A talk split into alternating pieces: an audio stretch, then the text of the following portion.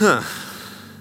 I'm going to read the passage first. It's short, and then we're going to dive in today. So if you want to open your Bibles, in Revelation, we're going to read um, 22, 6 through the end. I don't know if we have a page number or not for that, Cassie.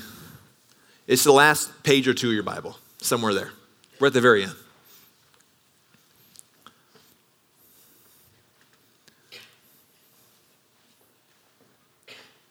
Just so you know, as we move today, my, my sermon a sentence, whatever we're going to call it, is just the word behold. Behold. You'll see why in a moment. The angel said to me, These words are trustworthy and true. The Lord, the God of the spirits of the prophets, sent his angel to show his servants the things that must soon take place. You can find that same passage in Revelation 1 1. Behold, I'm coming soon. Blessed is he who keeps the word of the prophecy in this book. I, John, am the one who heard and saw these things. And when I had heard and seen them, I fell down to worship at the feet of the angel who'd been showing them to me. But he said to me, Do not do it. I'm a fellow servant with you and with your brothers, the prophets, and all who keep the words of this book. Worship God. Then he told me, Do not slip the words of the prophecy of this book, because the time is near. Let him who does wrong continue to do wrong let him who is vile continue to be vile. Let him who does, right continue to do right. And let him who is holy continue to be holy. Behold, I'm coming soon.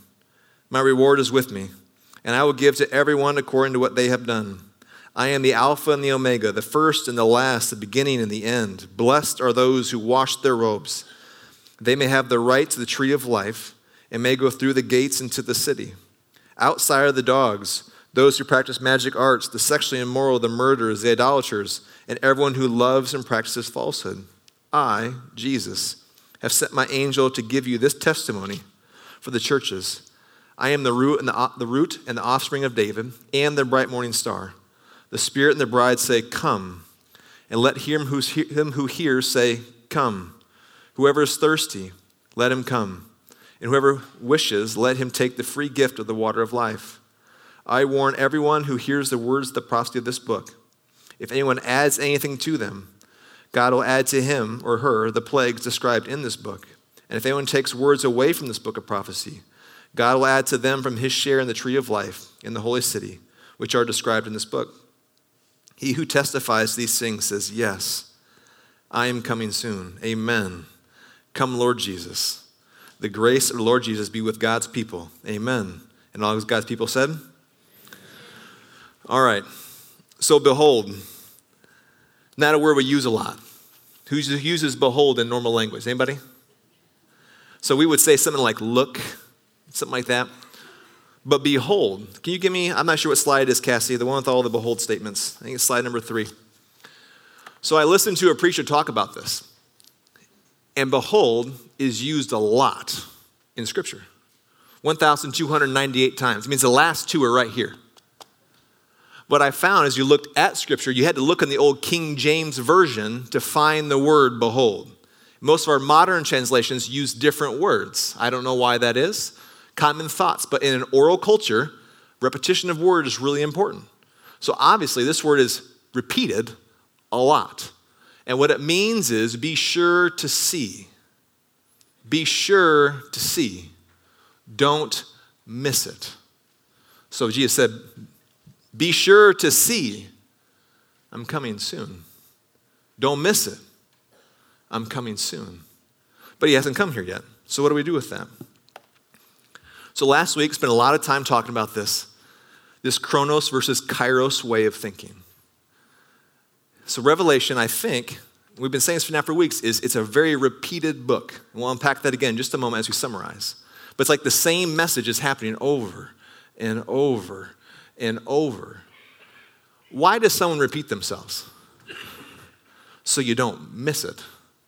So you don't get confused. You don't miss what they're saying. So I was struck by this. Um, uh, pastor that I admire was speaking uh, around this topic, behold. And he said, he was talking to, to, to preachers. He said, perhaps the most important thing a preacher, a pastor does is behold. That is your primary job. I said that's not, we're a priesthood of all believers. That means it would be all of our job to behold. Don't miss it. But he went on to say that we as a Western church have created a really interesting uh, evangelism style. He said, We tend to use words like, Are you going to heaven when you die? And I, I, my dad and I passed notes between ways of preparing, and that's not in Scripture once. Are you going to heaven when you die? It's not in here, anywhere. But as I think of myself, that's a question I have used to talk to people about why they should follow Jesus. So he said, We've created a system, he thinks, and I'm, I'm inclined to agree with him right now, and you can disagree with me. Give me slide seven. This is the acronym he uses, how we try to talk to people about following Jesus. He says he calls it die. You can see how he feels about it. There, we make, there is a decision to make, and it's an important decision. But after that one decision, we inform you, and then when you get bored, I entertain you. He said, but if I'm, he said, if I'm a disciple, follower of Jesus, is it one decision? Or is it lots of decisions? Is it decision after decision after decision after to follow somebody, I have to decide to follow them over and over and over again, decision after decision after decision. You get it, after decision. So, beholding is don't miss it. So, what I found in these 1,298 times through Scripture was God saying, don't miss it in lots of different ways. So, let me just give you a couple, okay? Let's see, I don't know if I have slide this or not, Cassie. I don't think so. So, I'm going to tell you, I, I just started pulling some. There's a lot, there's 1,298. Actually, can you give me a slide behold again, just one time? So this is on there as I'm reading. So don't miss it. Genesis 1:29. And God said, "Behold, don't miss it. I have given you every plant yielding seed that is on the face of all the earth, every tree with seed in its fruit. You have you'll have them all for food. Don't miss it. I'm providing food for you." Ecclesiastes 5:18. Behold, that which I have seen that is appropriate for a person to eat, to drink, to find satisfaction in their toilsome labor under the sun during the few days of life God has given them, for this is their lot. What did we say in the Ecclesiastes series a year ago? Be present today. Life is fleeting, it's hevel, it's smoke. Pay attention to the good things of the day. So God said, I provide for you. Behold, I, I provide for you. Behold, I give you good gifts all the time. Don't miss it. 2 Kings 20, verse 5. Turn again and tell Hezekiah, the captain of the people, he's a king. Thus saith the Lord, the God of thy father David, I have heard your prayer. He was sick. I have heard your prayer and have seen your tears. Behold, don't miss it. I will heal you, says the Lord. I'll be your healer. On the third day from now, you'll go to the temple. Don't miss it. I'm the healer. I'm the provider. I give you good gifts. I'm the healer. Fourth, Matthew 20, 18 through 19. This is Jesus. Behold, we're going up to Jerusalem, and the Son of Man will be delivered over to the chief priests, the teachers of the law. They'll condemn him to death and hand him over to the Gentiles to be mocked, flogged, and crucified. On the third day, I will rise again from the dead. Behold, I'm your salvation. Don't miss it. I'm the one who saves you. Acts 1 10 through 11. They, disciples, were looking intently into the sky as Jesus was leaving. Behold, suddenly, two men dressed in white stood beside them. Men of Galilee, they said, Why are you looking at the sky? That Jesus, who's been taken from you into heavens and to come back in the same way. He's coming back. He is. Why are you standing here looking for him? Get to work go. Hmm. In Revelation 21, 3 through 4. And I heard a loud voice from the throne saying, Behold, don't miss it. God's dwelling place is now among the people. He'll dwell with them, they will be his people, and God himself will be with them and be their God. He'll wipe away every tear, no more death, mourning, or crying, or pain. The old order has passed away. Behold, don't miss it. God just from those examples, and there's way more, seems to care about every single part of your life, not just if you're going to heaven. Because Jesus said, What is eternal life? Knowing Him. Heaven has already begun. So, uh, why this struck me as I studied for today, this beholding idea, is because we're making a case for it. Is that, let me read this. For, no, I read it, yeah. Is this is not a chronological book of end times. Don't miss what I'm doing, Jesus saying, through John, through these churches. I care about every part of your life. And that, that forever is supposed to come into today. It should change how you live today. It should change how you speak today. It should change how you love someone today, how I work today. It should change every single thing that we do all the time. We have to make the decision after decision after decision. Paul would say, Those who have the Spirit, what? Keep in step with the Spirit all the time. There is a decision, but then there's a whole bunch of decisions afterwards. So, behold, Jesus says, I'm coming soon. Don't miss it.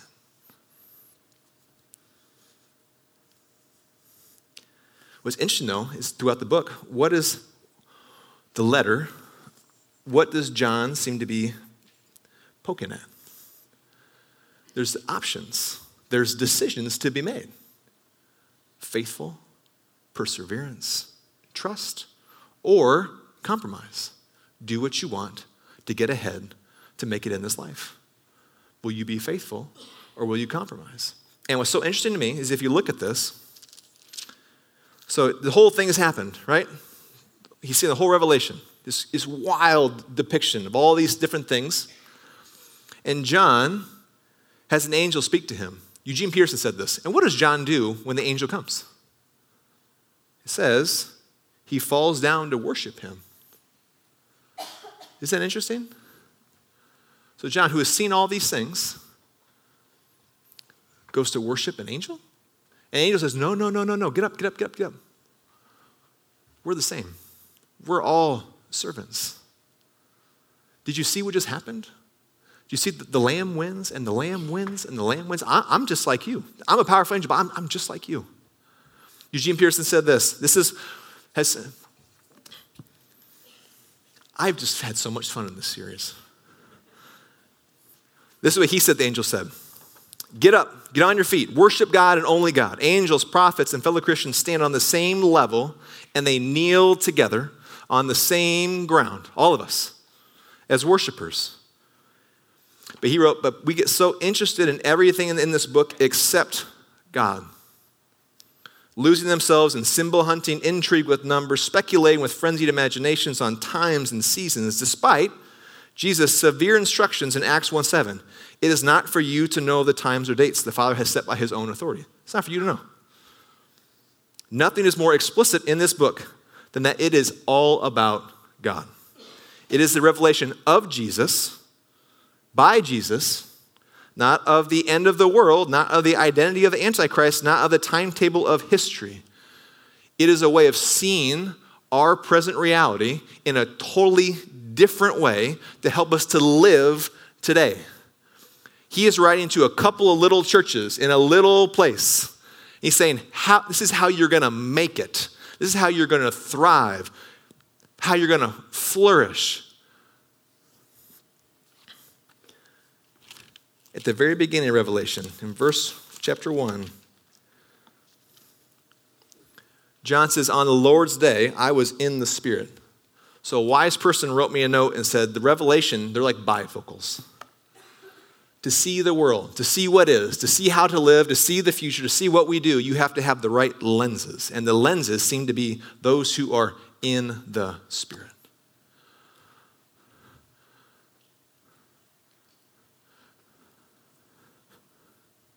Isn't that interesting? I love the line. I've said it so many times here today. Not today, over the series. The Revelation is a book to quiet the fears of frightened people, to renew the commitment of compromised people, to give them a sustain them with a vision of the future so they can live for today. And we get lost in all these things when Jesus seems to be saying throughout Scripture, Behold, don't miss it. I'm a part of everything. In the passage, he says, I, I'm, let's see, I am the root and the offspring of David. I'm the one that he came from, and I'm the one who came from him. Beginning, end, Alpha, Omega. And I long to break into the present moment with you. But the letter to these little churches, which I think we forget that this was a letter to churches because we get lost in lots of other things. I stand at the door and I knock. I'm not banging. That's what Romans do. It's my loving kindness that leads you towards your I stand at the door and I knock. Throughout all these pages, will you compromise? Will you be faithful? Will you compromise or will you be faithful? So I wrote down some things to behold, perhaps, from the series. So to summarize the revelation in my own words, I'm not the smartest. What I would say I have seen these past weeks Jesus is the king. And then he begins the whole letter by saying, I see you. Remember this in chapter 2 and chapter 3, the churches? I see you, and I am with you by my Spirit. I am walking amongst you. I know the nitty gritty of what's happening in your city, what's happening in your church, what's happening in your life. I know where you would want to compromise. I know where you need to be faithful. These are good things that you're doing. This is where you're missing it. And when you're missing it, I just mean it's just causing tons of pain. Don't. I see you. I am with you. Revelation 4 and 5. Then after that letter, he, he says to John, Come, come up and see. Come up and see how it really is. Look at this realm. Look at this worship. Look how big and powerful God is. Look what's happening all the time. Perhaps, no. We've been writing on these prayers who do you want to be worshiping with in heaven? Just wondered, do you think John saw some people he knew? I'm just asking. I don't know. Did he see some people who went before him worshiping? Would that be encouraging to him? I think oftentimes when we write these prayers about who I long to worship with, and I actually can see them in my mind's eye, the way they would worship, the way they might raise one hand, the way they might maybe not be raising hands quite yet. I see them when I think of the worship in heaven. What's happening right now, the people that I miss, that I long to see, I see them. I can hear them. My mom's over here. I think my grandma Lundy, I can hear her sing. Someday, mom, I will hear you sing. I know how you sing. I can hear you across the room. I know your voice. There's a different reality, a different way of seeing. So, Jesus is King. He is with you. There's a different reality you can't even quite see, but let me show you for just a moment. Now you've seen all of that. Now let's talk about life. We said it's these cycles, these seals and these trumpets with growing intensity. But the same thing happens in every one. The Lamb wins. Jesus wins. Jesus wins. All the things you might put our hope in there's evil, there's cultures, there's rulers, principalities, powers. If you follow through, let's say like Revelation like 12 through 18, they all lose all these powerful people that this little church in Turkey is, is seeing, they all fail. And they did fail, right? Because we're on the other side of history. We know what happened. They did fail. They did do what evil does. In, let's see, it's Revelation uh, 17. They turn on themselves and they destroy themselves. That's what evil does. You want to read that? That's 17, let's be verses like 16 through 18 evil destroys itself because evil does not like evil. So, all these things you could choose, it goes away. There's a future unlike anything you've ever seen. Last week we talked about it. It's this garden city. It's the beginning and the end. It's a place that we build. We get to bring who we are and what we do into eternity. Isn't it funny? We don't go back to a garden and walk around and sing kumbaya. No, we live in a city, and it is as big as the known world. It's not as long and as wide as the world, but it's, as, it's just as high. It is massive. God's building something. He's bringing his kingdom, which means that what we're doing here, the things we build, the things we love to do, get to come with us. And we get to do those things probably in heaven. I heard my dad say recently uh, farmers. He's talking about a farmer who he knows is now in heaven. He wondered if you had to have food, right? Do you think he's, if he loved to farm, do you think he's farming, doing the thing that he loves, providing food for people that he loves in heaven? We love food. We love to eat, right? I would sure not want to have a heaven where there's no food. There's really good meals that I would want to enjoy. So we're not sitting singing. No, it's, it's this garden state, this combination. It's this incredible future. But our deeds follow. And there's this reality that some people, you find it again here at the end. Those who, let's see, it is going to be in verse 11, 22 11. Those who, can, who, do, who does wrong will continue to do wrong. It's decisions. And then those who are choosing to do what is right. There's two places. There's a place with God for those who want that, and there's a place without Him. I've been loving the language my dad's been using. He calls it quarantine. We have a lot of weird imagery around hell. We're not sure what to do with it. It's just a place where there is no God. And God is really good things. So it's a place without all of his good things. So these two places someday, but we're making decisions.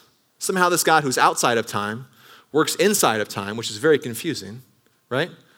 Somehow he is sovereign over all things, and somehow I get to make some choices. I'm not sure how that works together. Smarter people can think about that and talk about that, and they all disagree.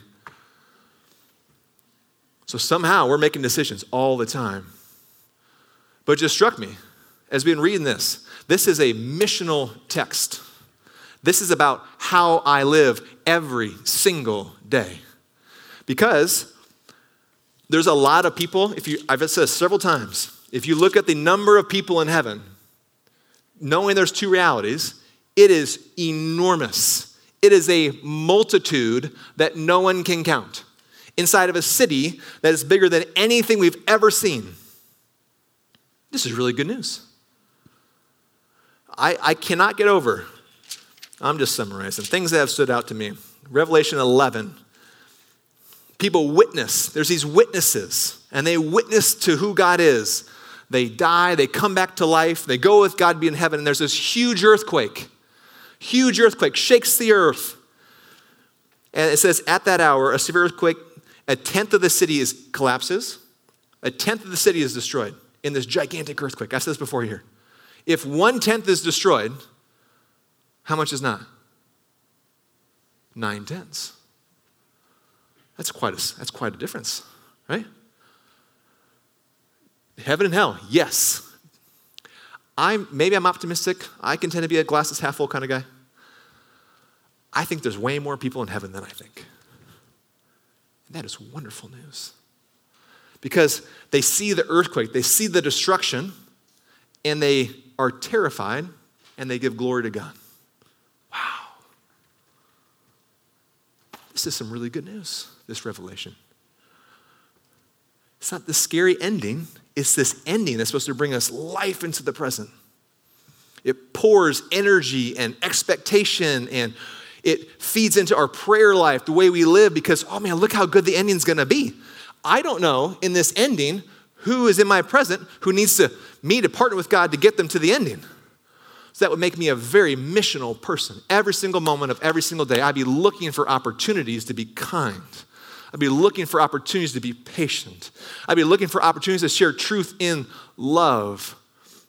One of my favorite lines, it's an old one. My dad said a long time ago, he said, if I get it right, truth without love is brutality, but love without truth is hypocrisy. So, love a truth without love is brutality, but love without truth is hypocrisy. Somehow, as people of God, we will find a way with Him, keep the Spirit, to hold the tension between the two imperfectly. That's some doggone good news.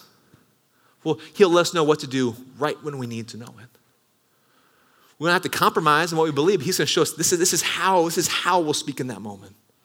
This is how we'll help that person. Because we believe the future is so good and we don't know who here is going to get there. Which would change how I post, it would change how I talk, it would change how I work, it would just change everything in this moment. So the ending breaks into the present.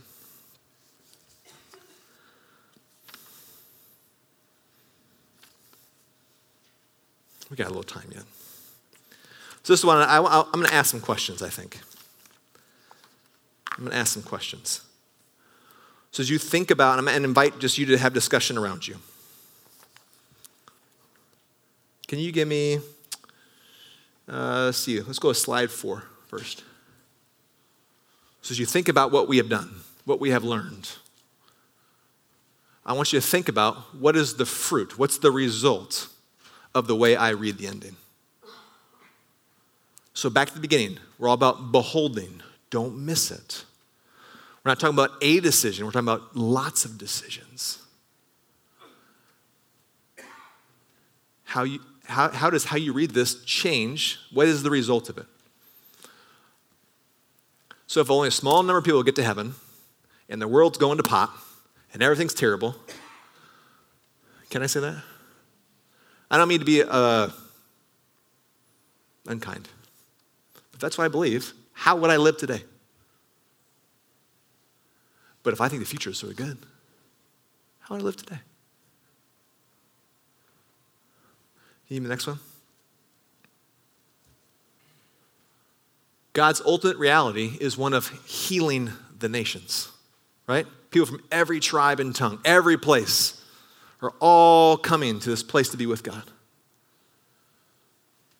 Does how I interpret this, how I'm reading this, how I'm understanding, how I'm trying to live it out, is that does my interpretation fall in line with that reality?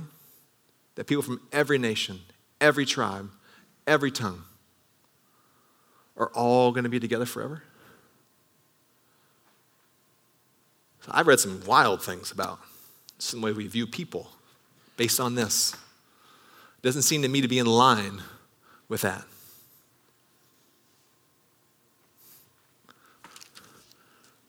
Slide six. Is my how I have now understand this revelation, is it in line with the Lord's Prayer that we pray every week? Or is it more, more in alignment with an evacuation plan? Thy kingdom come, thy will be done on earth as is in heaven. Some, somebody wrote that the revelation is a rapture in reverse. The heavens come to the. Not we go away to be with him. And Jesus tells lots of parables about that. I mentioned them last week. You know, if you want to look at Matthew, it's like 13. So this ought to make us. I think this, I think this series might just set us off on like a new, wild, really fun trajectory as a people, as a town, as a region. If this, if, if this is who we are, my opinion, if this is how we understand who our God is, I'm so excited to be a part of that community of people. But I'll be honest, if I, I'll just leave it there.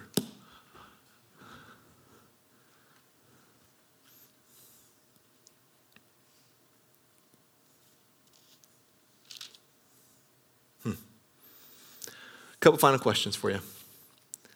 Because I asked last week, just for some help here, um, what does this look like in my life? Like, uh, the person who wrote is beautiful, works at a difficult field. You see lots of hard things.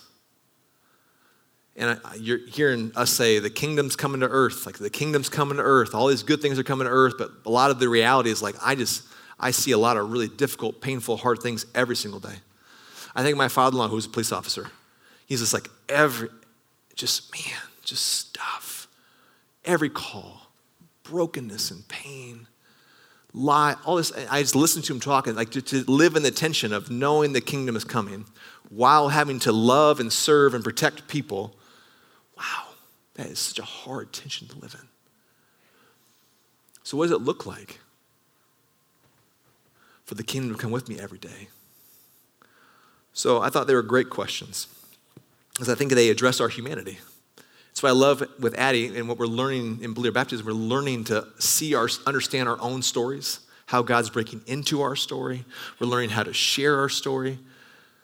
Because for some reason, a guy in the other room says it all the time, we're probably the only Bible anybody ever reads. What are they reading? What's the story I'm telling?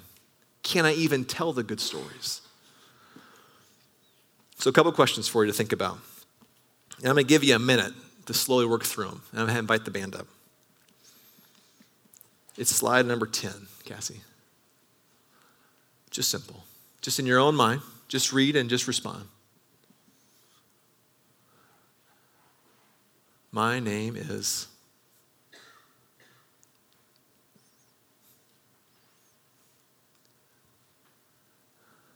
I'm Klayton.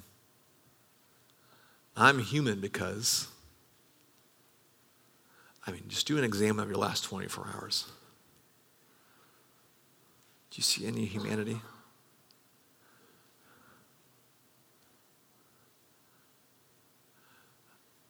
I'm human because I'm super proud. I'm human because I lost my temper multiple times yesterday on people that I love. Spoken words I shouldn't have spoken. But because I'm in Christ, He brought to my attention, sometimes through the people I was mean to, today.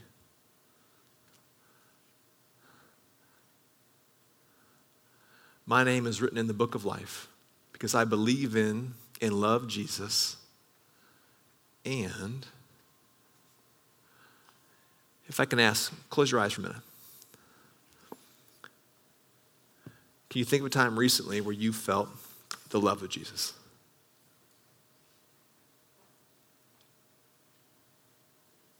Maybe he expressed it to you, or maybe someone did it on his behalf.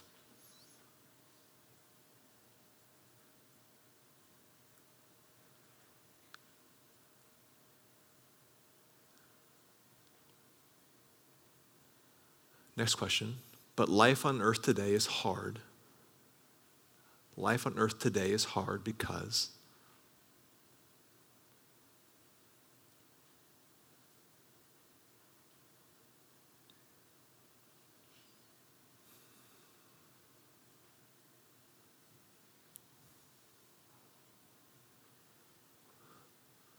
Final question, prompt. One day, I, we will walk the streets of gold and keep your eyes closed for a minute.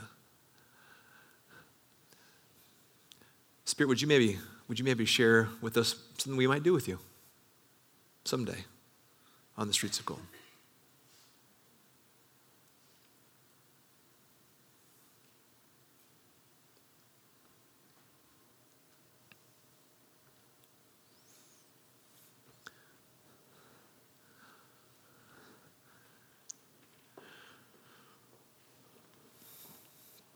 Thank you. Oh, maybe, maybe, maybe that was boring. Maybe it was good. I don't know. But this is what I'm to ask of you. Uh, as we stand to worship, we're going to keep worshiping. There's lots of things you can do around the room. Can you give me this, yeah, the slide? So these are all things you could be doing. Because the music's not going to end, just so you know, you're aware. Um, but you have to get your kids at 10:30 if you have kids downstairs. So you got to get yourself out, pay attention to the clock. But you can interact with the room in any way you want. We're just going to keep worshiping. But this is what I want, to ask. Because I, I, I, think, I said earlier, I, I forget, I forget chapter 2 and 3. These are things said, shared with some churches. And scholars think these churches combined were probably 500 to 1,000 people total. So this would be kind of one of the bigger churches in the churches. And I'm struck by the ending The last, because they all read the same letter. They didn't just read theirs, they would read about their neighbors as well. And the final one, how it's ordered, orders is significant, talks about how Jesus is at the door. Asking to come in, waiting to come in. So I'm going to ask, if you're willing to, to get us up and moving, when you, if you feel prompted, just go push open the door and then come back in the room. Just as a way of saying, yeah, I got I'm in. I'm open. Come on in. Sound good? Maybe.